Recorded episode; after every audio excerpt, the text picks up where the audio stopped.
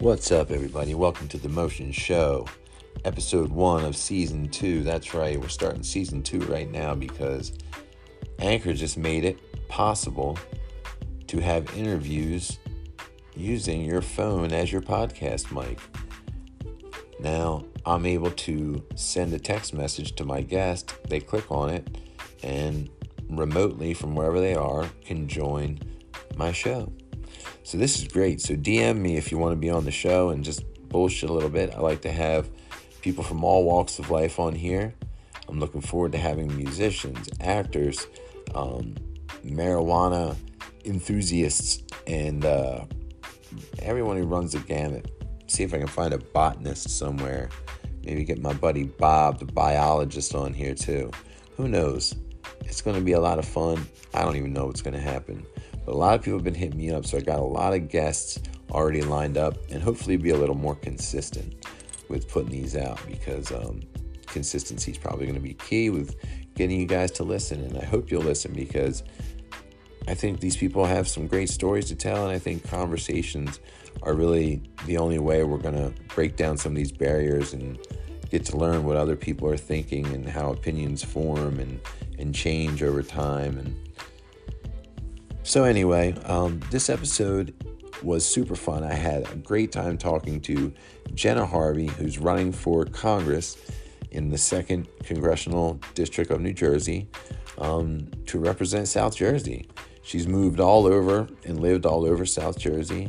She has pulled herself up from her own bootstraps, by her own bootstraps, however you say it, um, from being 17 and having a baby to getting off of welfare and food stamps and becoming a badass in business and nonprofit work and all walks of life. I mean, she's really got a great story. So I urge you to go to jennaforsj.com to check out some of her policy positions and give this interview a listen because it really humanizes her and lets you know that she is caring, empathetic, funny, charming, and just a really chill person. So, without any further ado, here's my interview with Jenna Harvey.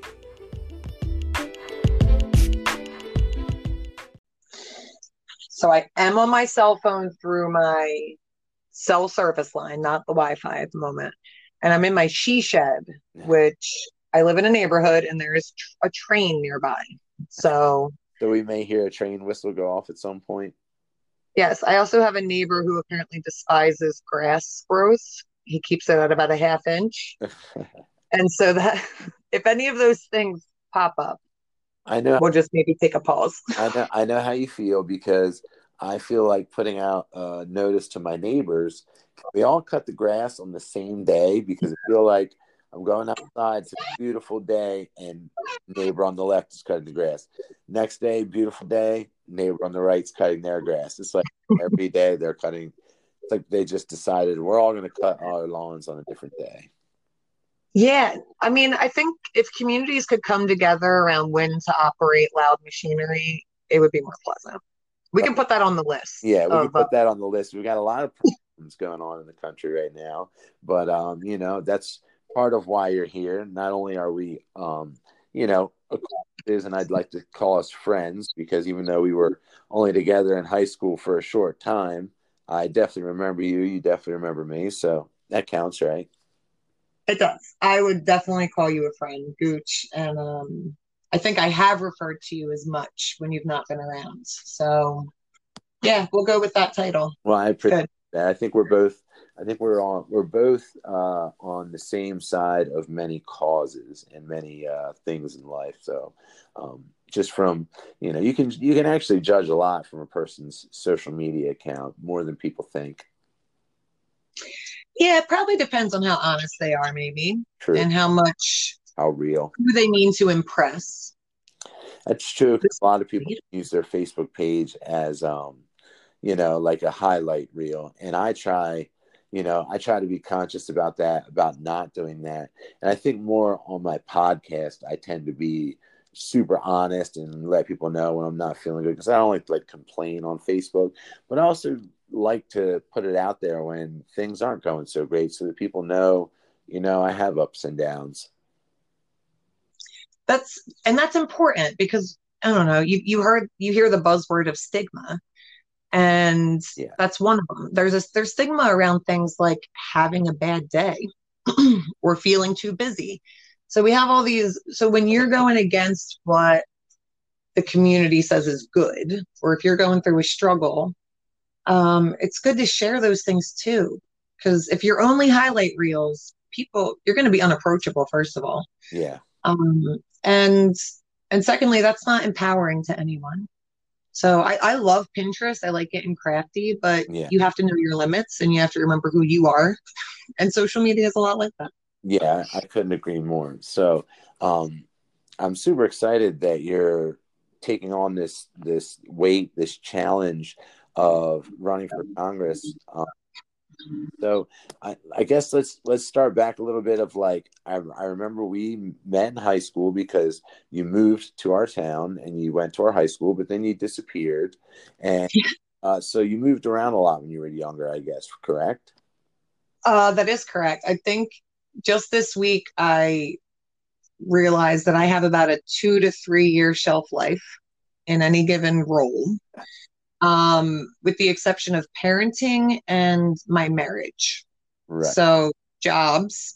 uh, so as a kid, I lived in Bridgeton uh, till I was about 10, right on Pearl Street in Cumberland County, and then moved to Pittsgrove, right next to Parvin State Park. I used to ride my bike out there and, and wander Parvins in my preteen years. That is where my wife is from. So I know that. Oh, really? Okay. Starting to get more familiar with that area, but I mean, I, I grew up around here, so I know I know most area pretty well. So uh, so go on. So where? Yeah, so that that was a gorgeous area. I've got a few little chill spots around Parvins. Um, sometimes I try and find where I carve my name or something into a, a table or a tree. That's so. And um, My wife and yeah, I carved our, we carved our names into an oak tree where we got married. See, you and I are. I said we're so much alike. It's it's hilarious. The more I talk to you, the more I realize that. Like when I texted you and said, uh, my wife didn't wear shoes when she got married, and you were like, me either. no, I didn't. Um, yeah, I love I love being in nature. So being right near Parvins was great. I remember though being unsettled moving from Pearl Street in Bridgeton to Pittsgrove, and we moved in the middle of summer. The Olympics were going on, so I guess that would have been '96, Okay. the '96 Summer Olympics. I remember this Good. clearly. And uh, I remember that it was so quiet in Pittsgrove out in the woods, and I didn't like it. Um, it was weird to not hear cars and Yeah. people yelling at each other and like music, and it's weird. It's really weird. Um, sure. so I lived I lived there till uh, the year I I guess tenth grade. We moved to Daretown Lake, right outside of Woodstown, and into the house that my dad grew up in. And it's right on Daretown Lake. Okay. Again, gorgeous scenery. It's the big white house next to the mill. You ever go to Daretown? Yeah, yeah. I'm. Su- I know exactly where you're talking about. Yeah. So that big house, I lived there briefly when I was about five to seven as well. Um, but my dad got ownership of that house from one of his family members, and we moved into it. And he was he was newly married, um, and I was a teenager, and I had just left private Christian school to go to Schalick High School Okay. for ninth grade. Um, probably made some friends that had new kinds of habits and stuff. So I started getting into that party scene a little bit.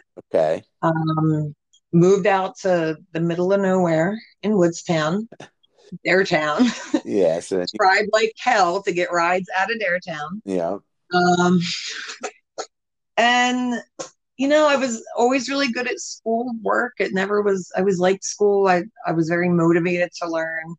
Um, What about so going to Woodstown. What about friends though? Like, did like did you have uh, anyone who you stayed in touch with that was kind of like a best friend or someone that you had in your life, or did you just kind of pick up new friends as you went? So, friendships. I had the same best friend from kindergarten to like fifth grade, Okay. and then the same best friend from seventh grade till now. Oh wow. Okay. So, Cool. my best friend since seventh grade is still the person I talk to about the most. Okay. And she just bought a house next to Parvin's um, in that same neighborhood that I grew up in. And I now live in Rosenhayn. She's about three minutes away. Yeah, it's it's tough. I um I just went to Nashville in September and I my uncle is in the process of moving down to North Carolina, and I love it down there. And a lot of people don't realize how southern South Jersey actually is. Um, mm-hmm. You know, people people from you know Midwest or California, they think of Jersey. I'm sure they're not thinking of the same Jersey that we know. And uh, you know, but I can't I can't bring myself to leave sometimes because I just I love the area here. It's it's it's actually really beautiful and um you know, so it makes me excited to see that you're fighting for causes in the area and running for Congress now. Um, so I'm trying to connect the dots from how you got to, you know, moving around, I think is great for a lot of people. I think that teaches people a lot about life when they move around, do a lot of traveling and, and things like that. It just, it teaches, you know, good values and good morals if you if you do it right and and it teaches you kind of to toughen up don't you think it, it does i think the big key is perspective um when you spend all your time in the same place with the same people. Right. You it's like an echo chamber. It is. So and it is, and it's not just an echo chamber it's just like this is the world. Yeah. Hold on i'm we're about to be interrupted by a seven year old i think. Mm-hmm. i forgot to put that on my list. That's okay. sometimes sometimes a dog or a cat or a person will ramble into my room when I'm doing a podcast. So. They're refusing to do pot. you, you can take. You that. forget what your big sisters are refusing to do. Will you come say hi to my friend Gooch? I'm I'm recording a podcast right now. Yeah, what's up, buddy? Wait, so can you say hi? Hi, my name is. Hi, my name is Lola. Hi, her name is Lola. Oh. Go ask. Uh, go ask your sisters. Tell them that I said to walk you over and see if she can play. It's an order. This just shows how how much of a multitasker you are, and yeah. it only adds to you know. I want people to get to know you. You know, I, when I saw you were running for Congress, I thought, man, how cool is that? But I really want people to get to know you and just have something they can listen to and you know hear like just hear like that. Hear your kid come. So how many kids do you have? Uh, we have four daughters. Four daughters. yeah. That so my oldest ages. I had two. I had one at 17. She is now 16. Oh. Um, I had one at 19 who is now 14. I met my husband. He has a daughter right in between. So at the moment they are 16, 15, and 14. But there's sometimes there's two of one age and then two of the younger age. Oh. It's really weird. They're all within a year, less than a year. Oh my god. And then my husband and I had our fourth daughter. She is seven. So we had like a seven to nine year age gap. Oh, wow, that must be. And I thought she'd be a boy. I thought for sure I like appeased the gods and I was going to get that son I always wanted. But instead, we got a little girl who loves power tools and the oh, forest. So it's, it's cool. Okay. She's, she's, my youngest is a miniature version of myself. There's never been a, a better time to be uh, multifaceted. No, absolutely. And I think uh, I'm encouraged when I see a kid like explore because we have we're in an age of technology and it's very easy to to tune into a screen or something and tune out of what's around you. So I got a kid that's like naturally inquisitive and I'm like, cool. That's I like you know, teenagers I think in general are are centered, self-centered, but you know they'll come out of it too. I'm sure. well, it's just it's crazy because they know so much more at such a young age than than we did, and I and I mean that's just I guess that's how humanity works. But I mean with the with technology nowadays, I mean my my brother has a baby. She just turned one and she looks at the screen and she's grabbing for it. She wants the screen, you know, she wants to hear music. She knows that there's in that screen somewhere. So it's like, hmm, I want, you know, this could be a great, this could be a great thing. I've heard people say, you know, teach your kids technology as soon as you can, get them, you know, immersed in it because that's the world they're going to live in. Then I know other people that are like, take keep it away from them and send them outside in the woods. And you know me, I grew up in the woods, so probably in that case. But and that's this is the thing to remember about technology and kids. Anyone can use a smartphone. These things are created, you know, orangutans use smartphones to communicate. Like that's not a huge lift. Someone figured out how to grab our attention and how to like monetize these little games and how to make you feel like you accomplished something by only moving your thumb. yeah, And so you want to prepare your kids for technology, but prepare them to create technology. Yeah. Prepare them to improve it. Don't just prepare them to consume media. And that's that's a dangerous path I think we might be on. yeah, I think you're 100% right. You, there's, you know, teaching them how to code, teaching them how to, you know, build websites, teaching them how to use the technology so that they can have it, you know, at their fingertips to help them with whatever, uh, you know, career choice they might use or choose. And uh, that's a that's a great point. Never really thought about that way, and, and keeping them off of because yeah, like they do these gaming things, and even Facebook and social media. It's it's been widely reported on that they created this stuff to be almost like slot machines and to give you a dopamine hit when you get a new like or a comment on something. It is, man, you get that little so my I studied psychology in college all the way to the master's level in experimental psychology is my master's degree. Well, that's so this what I went whole college for. That's what I went to college for. So like there Yeah. again, we're on the same page. We're like always we're analytical, we're thinking of things psychologically and breaking them down. And I think you have a lot of empathy, as do I. And um, so we we have that in common. So it's like interesting to hear your perspective on things. Yeah, Gooch, I think we're the same person, and I don't know when something there was some split somewhere, we maybe. Um, so much in common. But I mean, but do you I feel like studying psychology is underrated. It- Would you agree as a psych major? um what did you wait, what did you ask? Do you think that the study of psychology is under or overrated? Like, do you think it gets its its due Totally respect? underrated. And see, I went I went to college because I was uh it was after my accident. I was paralyzed. I couldn't take on the full college load, but so I would do it in pieces. You know, I would go part time, and I went part time for political science. I worked on Obama's campaign as the youth outreach coordinator for South Jersey. Then I switched to Mhm. psychology for like two years because I had friends and family members who were falling victim to drug addiction, and I wanted to try and learn about the psychology of that, how to help them, and and through that through that psychology, even though I didn't get like a degree in it, I learned so much through those classes, and then I ended. So I did six or seven years of college, and I ended with I switched to journalism. So I have studied science, psychology, and journalism, and I am super happy with the education I got. I don't care about the degree at all.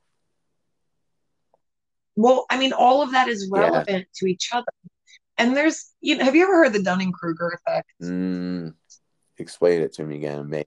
All right. So Dunning-Kruger is this is an idea that it's uh the more that you kn- your knowledge of a topic influences your confidence in your knowledge. Right. So for people who read this, these are your real life examples. Someone who reads a headline in the first two paragraphs on an article about racism and police brutality is like, yeah, I read an article about this and I'm informed. And they might go start hours long conversations based off of half a news article. That You have a researcher who studies police brutality and racial biases. They are way less confident in their knowledge. They will, their conversation with you will be peppered with, but in this case, and if you add that, and we really don't know if. And there's this intellectual humility that comes with the more you know. that's So the more you know, the less confident you are that you know it all. that And so people that have just their toe in are like, yeah, I know how to swim. And people swimming are like, yeah, this is the ocean, dude. There's so much I don't that know. is that's such a And, uh, great point, and uh, you put it so well because uh, I was I was just saying that to a friend of mine. It's like the more I know, I feel like the less I know, and it's like I just it's like it opened my it opens my mind to a whole new world of ideas that I'm like, man, I'm really going to have to study that whole topic now just to be to be able to speak on it because I don't want to go speak on racism or abortion or or any of these topics that apparently now are obviously on the tip of people's tongues because it's such a divided political uh, arena now. People are just putting their stuff on Facebook. They're they're putting everything they feel out there, and like you said, they read a headline and maybe half an article, and they think like, okay, I know what's going on, rather than like reading that whole article and then finding another article related to it and maybe has a counterpoint. See, I like to know both sides. I like to be able to argue both sides, like in my mind, if I want to. I want to argue. I want to know what the other side is thinking. It's almost like know your enemy or something like that. But it's like I, I also want to have empathy for that position that someone has. And that's so important for actually making anything come right. Because you don't want someone who's ranting and and only partially informed and you also don't want someone who wants some like everybody being lost for the forest because they're staring at the tree. Right. You know like want to be able to say all right i know i know where to get good information. I know what my gut is saying. I know what's just or fair or what power i have. So i'm going with that. We're only ever going to be ourselves um, and you should be informed but at some point it's a lot of these questions we're facing are not questions about how a virus spreads or how people see other races. It's about like are you doing the right thing in that moment? Yeah. are you taking the care that you need to take? Is the thing that you're going to rush out for really that important? Is the thing you're asking for really the thing that's going to help? And yeah, we, it's it just it's a matter of taking your time and and seeing what you're presented with. Um, I think I don't know. I say that as I'm taking up these causes and running for Congress, but I'm I'm seeking out the opportunities. But I think the important thing is to keep that intellectual humility. Yeah, and, and emotional intelligence as well. Like I think that's mm-hmm. that's a big thing that psychology taught me, especially since I was uh, very uh, into like studying drug addiction and what was going on with everyone because at the height of like the opioid epidemic. And um so i feel like studying psychology gave me a ton of empathy and a ton of humility to be like okay i can't make other people think the way i do. I need to understand that and that is never going to change. Um, all i can do is try to be an example a living example and hope that they gravitate towards that and maybe you know grab onto a piece of advice or something like that. But it's definitely taught me empathy and humility towards other people who are going through different things. Everybody's everybody's struggling. Everybody's fighting a hard battle. And i have leukemia and uh, i'm a quadriplegic so i have a lot on my plate but i don't i don't sit there and go woe is me, like mine is worse than yours. Somebody with um, a mental depression, you know, they might be going through some through hell that feels in their mind ten times worse than anything I've gone through. So I don't ever like to assume I know someone's pain or or that I know their position without taking the time to try and get to know them. And I think that's how we're going to be able to try and heal the country. So I think um, you know that would bring me bring me to ask you, what do you think are your main like objectives and some of your main um, drives towards this run for Congress? Um, so it's been a lifetime idea that I would like to be in the federal government. I was a really weird young kid. I had a, a framed copy of the Constitution on my wall and an American flag. Um, so it was it was weird. I spent one summer trying to learn one fact about every U.S. president. It was like I was a weird kid. Um, so that carried over. Um, I I've just always been. I was really excited to be able to vote when I turned eighteen. I mean, I had a child already, and was I was probably just as excited about being able to go to the voting. I know. Um, I, I was as well. I will. I will not have cast the same vote again. I don't think, but I mean, I was I was there. I wanted to be a part of Yeah. it. Um, and I've I've built my a career up. I definitely stopped paying attention to politics as much. I'll occasionally watch C-SPAN if something interesting is going Right. on. I like to watch Senate hearings. I Um, don't I tried the pundit thing. Um, that that got on my nerves. I don't. I, I know I know way more informed people I could ask questions to right. than probably anyone on cable news. Um, You just have to stop and yes, have to get it out.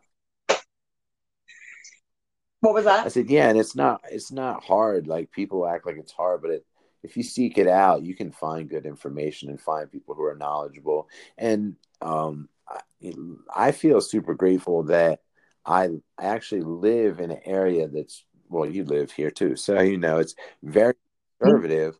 Um, and I I have views that are all over the map. You know what I mean?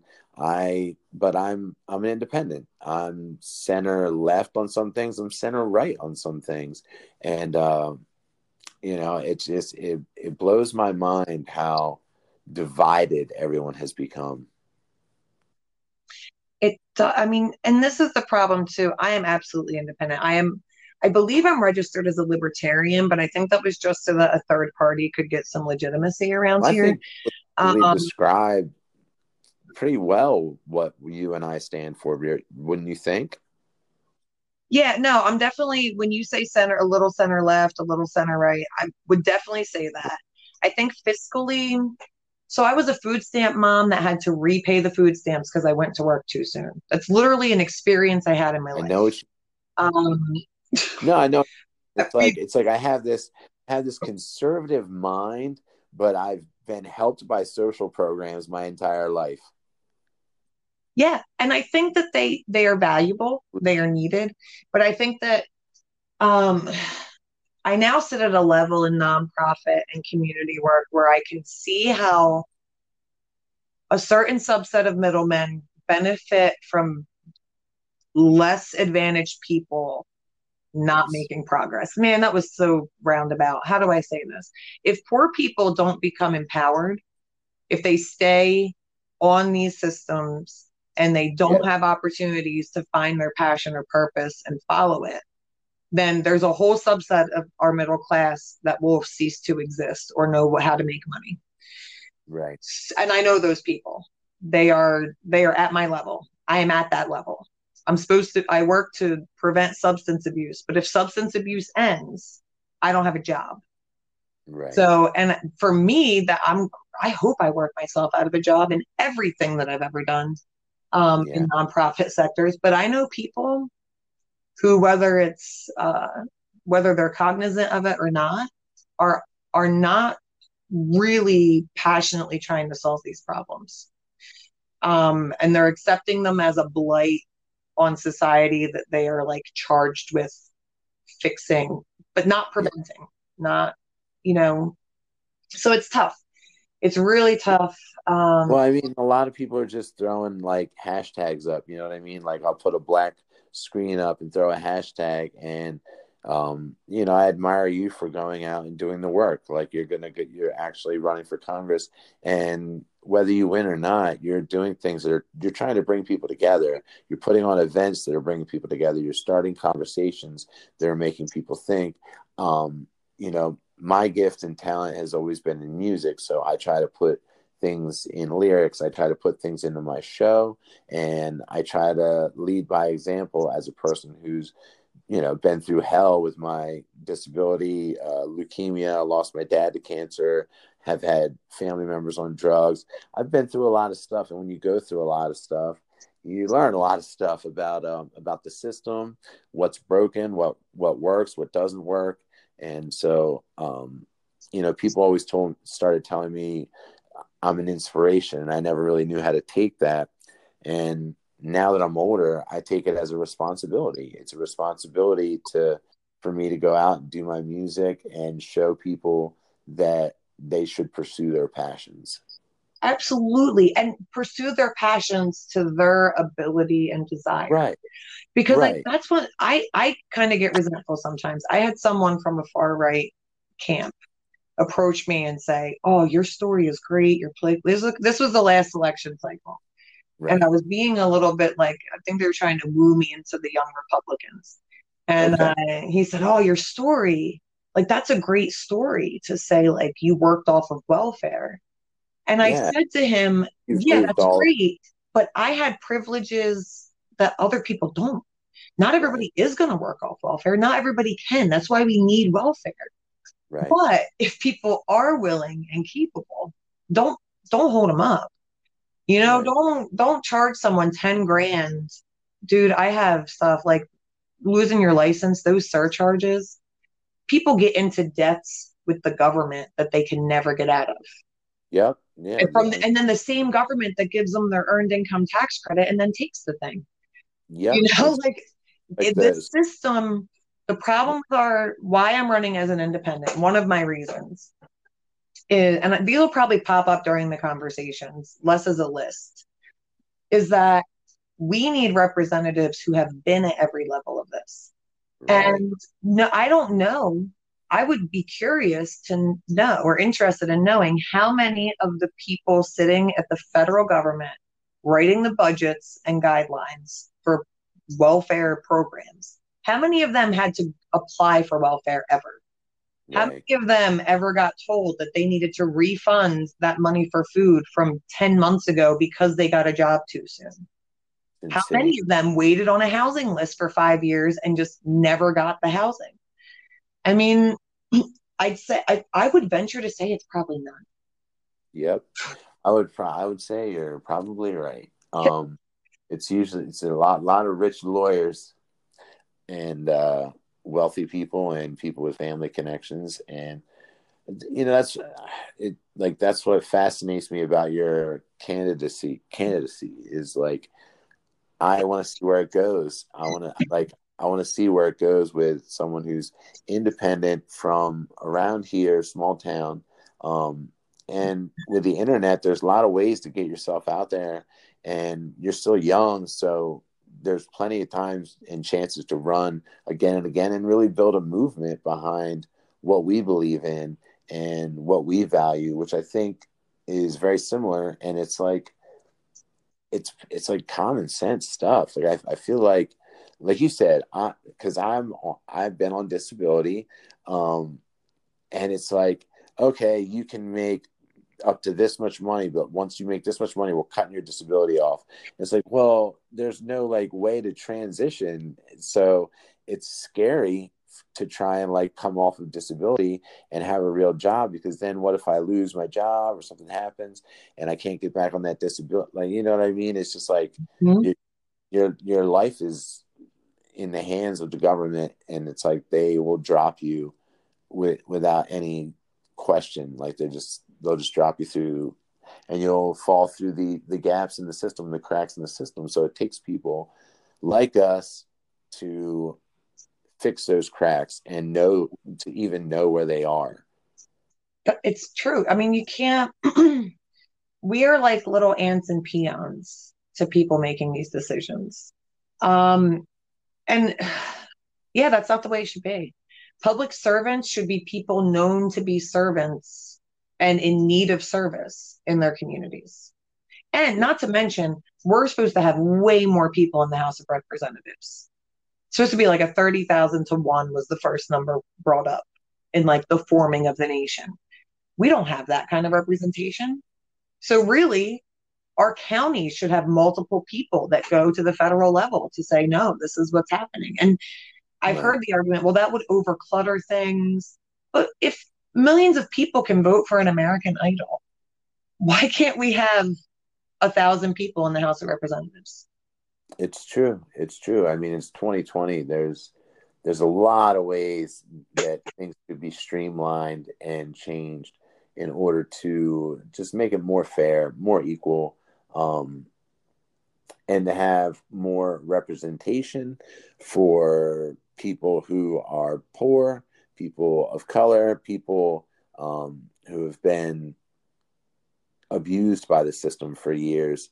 Uh, I think now is now with you know obviously with all the protests and things that are going on, um, it's a lot more nuanced than just like one person uh you know like george floyd or somebody you know like that happening and it is it sparks protests but the real work is heavily detailed heavily nuanced and i think that now is the time where people need i mean we need to come together more than ever. I don't know if it's going to happen um but i hope it does. I hope that more people like you um, just start trying to run you know start, start Mm-hmm. putting ideas out there. That's like you know with the um, presidential election i really liked the candidate andrew yang because i don't know if he necessarily would have been a great president but i like that he brought new ideas to the table And that's we don't have ID, we don't have deep thinkers representing us. no Like where where are the philosophers? where are the the spiritual leaders? I mean, not the people that'll hold up a book and say, like, if you want to know about me, read these 10 simple tips that I don't follow. Um, you have these things, religion's important, philosophy is important, environmental like connection is important. It, you can't have only representatives being people whose primary goal in life is power and wealth. Right. And that's that's part of how we are represented. My my purpose my goal in life is to have well-adjusted children who improve the world around them and that i have a quiet little spot where i know and love my neighbors and i get to get my hands dirty. Yeah. That's my goal in life. I don't want to be rich man i get so sick of money. I mean all, i pay all my bills on time when i remember but i don't want to be rich. I don't want to measure yachts. I don't none of that. Exactly. No interest.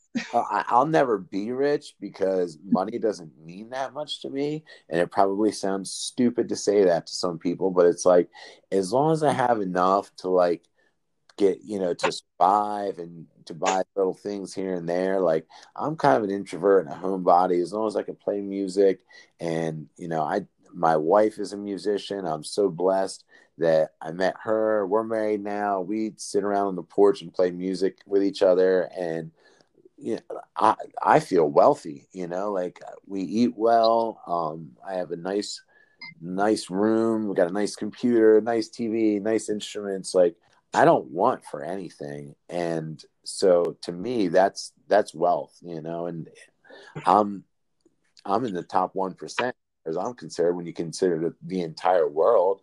Um, you know, Mhm. people are starving all over all over the world, all over even in our own country. So, you know, the, this pandemic has been crazy, but me living out in the country, um, aside from like having to wear a mask to the store and there wasn't some toilet paper for a while, I'm enjoying that there's no planes in the sky and it's quiet outside. Um, so I don't know. And, you know, I think about things and it's just like, there's so much that goes into like propaganda and labeling things and words that we use. I think we need to be more careful about. Um, you know, people throw around global warming or climate change, and then immediately they go into their corners. But it's like, when did taking care of the environment become like not cool? You know what I mean? Like, it doesn't have to be about global warming or climate change or anything. Just be like, hey, remember like the environment. It's our environment. Let's take care of it. It's how is that controversial?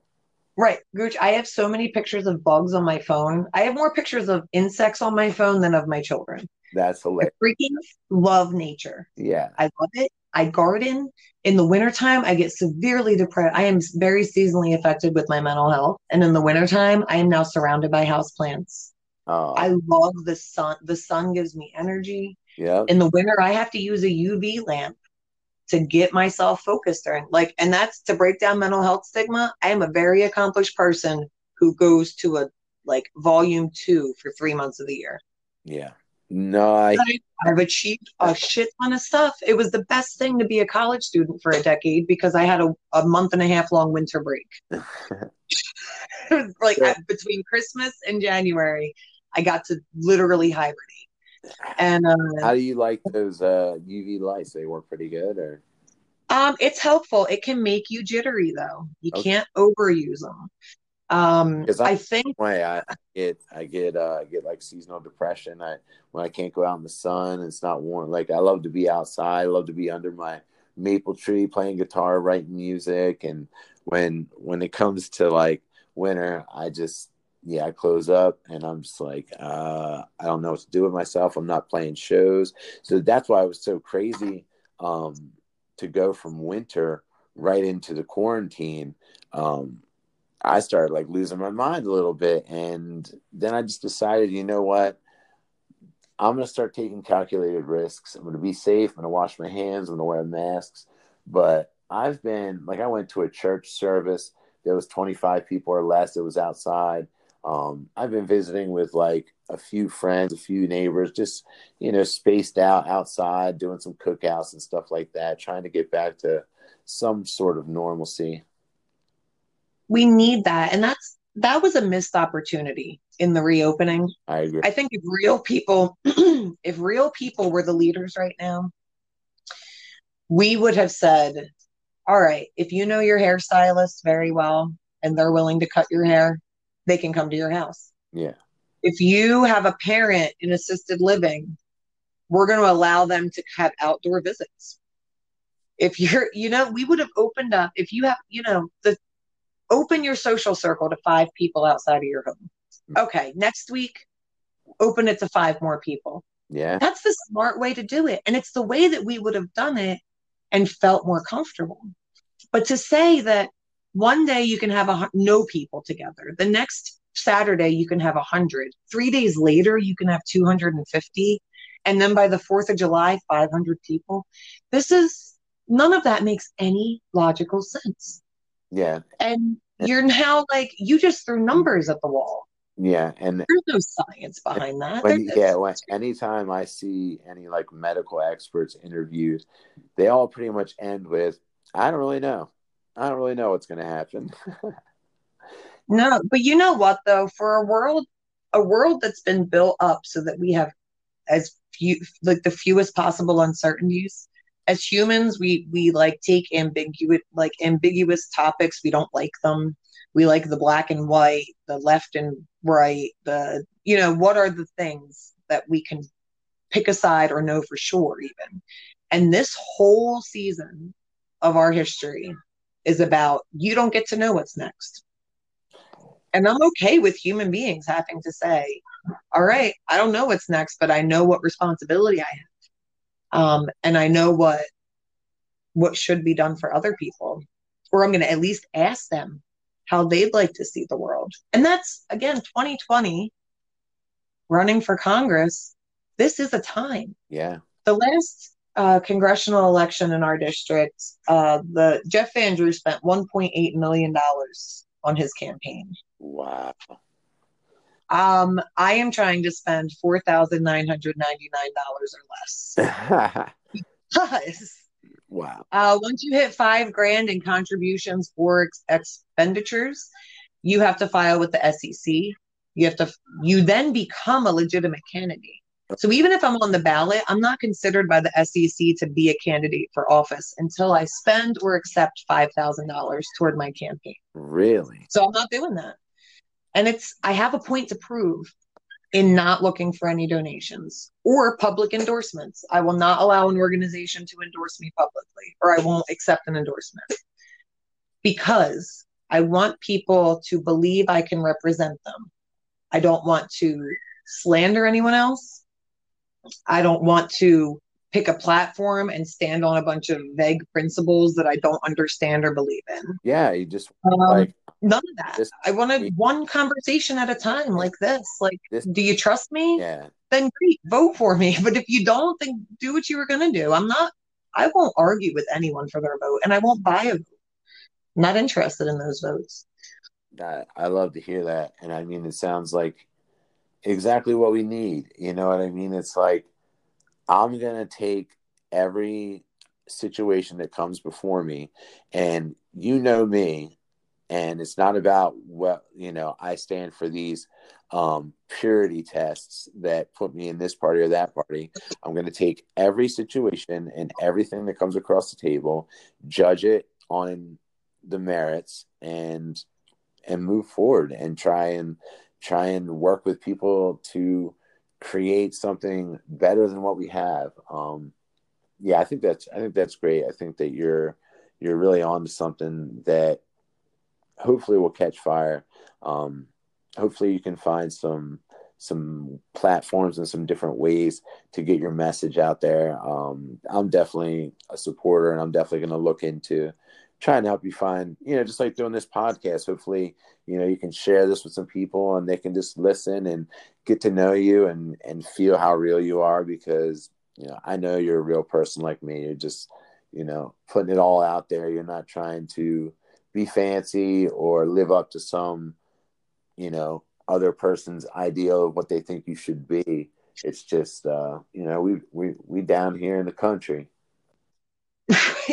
no, I'm just me. And I I had a friend say like, well, what's your campaign strategy? And I was like, well, I'm just gonna be myself but bolder. so like you know, I'm going to talk to more. I keep losing my voice, Gooch. Like, this isn't even my actual voice because I've been having so much conversation.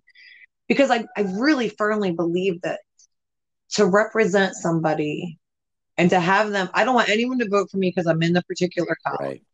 Or because I said I would vote yes on a particular topic. Because all these bills, legislation that passes, no one reads that stuff. Yeah. This CARES Act, that was all of that spending all that was was every single one of those representatives had a it was imagine they had a backpack of bricks and each brick was a promise or a favor they owe and all of a sudden we get a global pandemic and they go here's my shot and they start throwing their bricks in the pile yeah never, never Not, so never much waste crisis right no, yeah, nothing to do with any of what was going on. And then throw in this extra $600 a week at people on unemployment. Now I know business owners who could reopen. They're ready, they would love to reopen, but it would be unfair to their employees to take them off of this unemployment. Yeah, because they're making more money on unemployment than they would at their job. Right and they're calling their bluff. Like they're they're calling the government's bluff and saying, "All right, when I'm not going to be harming someone, I'll reopen my business." Because right now they're harming their handful of employees. Yeah. And I'm talking about small business owners. Small business owners, they are that is family. I don't know. Yeah. I know you had with your injury and your accident. I, I don't know what your work experiences have been like. I know you're very artistic, but I've I've worked for all kinds of organizations, right. for profit, nonprofit of all different sizes. Yeah, I to be in a small family place is different. I've, I've had, um, you know, I've worked in. I was a chef, going to school to be a chef when I was in high school. So I was in culinary mm-hmm. arts school. I worked as a chef. I also worked at um, a campground, a family-owned campground. Um, Which one? Uh, Four Seasons Campground I used to listen when I was real quick. I'll let you finish.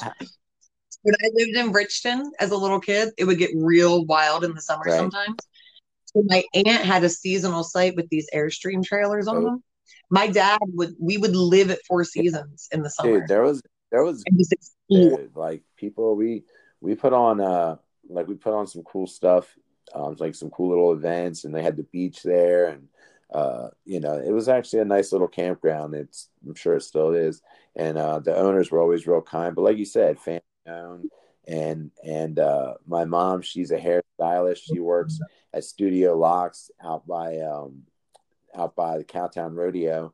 And you know, they've been really going through hell because they they're trying to open and like they're telling her she has to wear a glove or gloves, mask, and like a face shield just to do people's hair. They have one like only can have a certain number of people, and it's just like, where are you? Ba- what are you basing this knowledge off of? Where you can you can do this, but you can't do that. It's just it. Uh, I don't know. It's it's it's scary. It's mind blowing. But I think we need more. Um, you know, just common sense and more grounded people to make better decisions on this stuff. I mean, I can't say it's hard, you know, like people are just throwing numbers out, so it's hard to know what to trust. It seems like the numbers are going down in New Jersey and we're starting to flatten the curve, and that's good, but uh, you know, I don't know who's doing those numbers. So Right. And this so in studying data, data was a big part of my higher education. I managed two labs while I was in graduate school, got publications. Like I, I really made the most of that. And now in nonprofits, I do a lot of, you know, reporting on grants and looking at like data to determine what the next steps are, what the community needs are. I can tell you it is very easy to make numbers appeal to your argument. Right. Yes. Um, it is very easy to phrase a question in such a way that people don't know they're answering in the way you want them to. Some of this is done with like evil intent, right. and some of it is done parents of how to do data. So yeah, I don't. I look at a lot of numbers, and I have because of my my background knowledge. Look, my phone's going off. I look at data a lot. I collect data. I report data. Um, a lot of this, there, there needs to be a healthy skepticism of of numbers. I lost. It's just I lost everyone should operate, and not like. Sorry, so I was saying with data, it's important that when you see numbers that you approach them with a, a, a skepticism. I, not don't don't not believe anything, but look for someone else's study. Look for another compare multiple sources and then hopefully you'll get to the you'll get to a right. gist and then you make your decision on that um, single studies are never a thing single sources are never a thing to, to rely you know base all your decisions off of but people don't know that and and again human nature we want a quick right. answer we want to know what we know and move on with our lives because time right. and money and time i think i told you this the other day my new theory is that time and money it's not even a theory they're man-made concepts oh. we didn't come into this world with any sense of time or any accounts and uh i don't know the world's going through a thing and i'm hoping that more people start to realize that you can take yeah. your time and you can make you can not spend your money without thinking yeah you know so we'll see. I hope I got hope for this that sometimes when something burns down, you get a brand new forest. right. And sometimes you got to rebuild it, right? Um, I think uh, there was a there was a Benjamin Franklin had. What did Benjamin Franklin say, Josh? What? The something about the yeah needs to be re- re- from time to time with the blood of patriots and tyrants. Yeah. Uh, my buddy, my buddy is here. So say that one more time, Josh. It's a, it's the uh, the tree of the tree, liberty. The tree of liberty must be refreshed. Must be refreshed from time to time with the blood of patriots and tyrants. And tyrants. Mm. stuff, right? Damn. Yeah, that's way heavier than like live, laugh, and love. Put that in the kitchen. Um, well, but it's true, dude. We're not when in the course of human events we find it necessary. Yes, when in the course of our founding fathers, as flawed as they were, were men of their time who realized they only lived in a time. And that's what I'm going off of. I have a ton of respect for our founding fathers and their vision. And I think that we can dismiss them as like slave owning and out of touch and like not of this century. But really, there are some basic guiding principles that we can salvage. Yep, I agree with you. So I think that I think that what you're doing is really uh, it's impressive, and I hope that people will jump onto it. At the very least, start to realize that we can have third party candidates and we can have people running for office who, you know, like you said, have been through, um, have fallen through the cracks of the system a little bit and yet have still been able to rise and and accomplish things and become something. So, um, before we finish up here, um, where let people know where they can find you and where they can find stuff about your campaign. All right. So I have, I'm probably most active on my Facebook page, which is Jenna Harvey for New Jersey's second congressional district.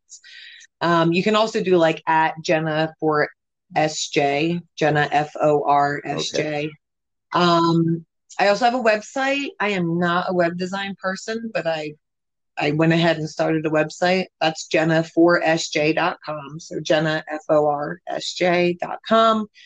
Um again, I'm not I'm not doing a traditional campaign. Um, I'm just putting myself out there a little bit louder than I would and seeing how it goes. So I have to file a petition with 100 signatures by July 7th, which is the same day as the uh, party primary Okay. votes. Um, I believe I have like, I have about 60 signatures on paper. Um, but I have way more than that pledged. It's just a matter of finding the time and work and parenting and COVID Gotcha. and civil unrest to get them. Well- So if anyone wanted to sign that in support, um, they can go on the website. I'm going to put a PDF of the single Yeah, signature. Someone could print that, sign it, and email Yeah. it back to me, and it if you would put a. PDF out there, I'll happily share it and try to get you some signatures because I believe in the cause. I believe in what you're doing. I think that you're a really down to earth person, and um, you know you get shit done. So at the end of the day, that's really what we need. Yeah, thank you. And again, I'm gonna. I I I kind of took a pause from pushing the campaign because I I became more vocal and involved in um, these marches since George Right. Floyd. Um, and so I didn't want to make that about a campaign. So when I go to those, I don't mention. I try not to mention the campaign unless I am getting into conversation Right. with someone. Um, but even when I've been asked to speak, I don't mention it. So I did take a back seat because I I think that there there are bigger conversations to Yeah. be had. You're, Um, you're, I'm gonna for have to Congress. You're going. I mean, you're trying to make change where you know change really needs to be made. And sure, um, you know, you can protest, you can put stuff on Facebook. You know, you can do a lot of things like that. But if you really want to make change, you have to get your hands dirty and you have to get in there and and fight for it. Yeah, and that's what I'm trying to do. I figure if someone is meant to vote for me and I'm the right candidate for them, they might remember me from one of these events and and find out I'm running later. And that's the way I'd like for it to happen. I don't want to make it a political rally ever. So I will I'll be picking up the pace. I have a postcard a series of um if someone goes on the Facebook or Instagram, also Jenna for SJ, I have a. I have some social media posts that can be shared out. Um, and a lot of those are going to be part of a postcard campaign where people will mail directly to their contacts postcards about my campaign. I can't afford a mass Mhm. mailer, and I find them to be ineffective ways to create Right. litter. Well, So we have I'm we have the you want 10 postcards to mail, we have the internet now, so I think you you know you should be able to reach people that way, and and maybe doing some Facebook lives and doing some things like that would would, would maybe be helpful for you. Yeah, and I'll keep doing that. And so if you anyone with suggestions um, for support and getting that out there, I'll take all the help I can get. I just I'm not paying anybody for it. Total all volunteer. volunteers and all people who just want to come together and help the cause, and uh, I'm down for it. So I like what you're doing. I appreciate you coming on the podcast and talking with me and catching up a little bit. And uh, I'll make sure I post, you know, where where to find you, and and we'll uh, we'll get you those hundred signatures in no time. All right, awesome. Thank you. Let's talk again yeah, soon, sounds Gooch. good. I'll I'll stay in touch for sure. So, um, good luck with everything. And like I said, I'll be in touch. And I definitely want to help you with this. And I'm wishing you all the luck in the world. And thank you for being on the Motion Podcast. All right, All right, take care.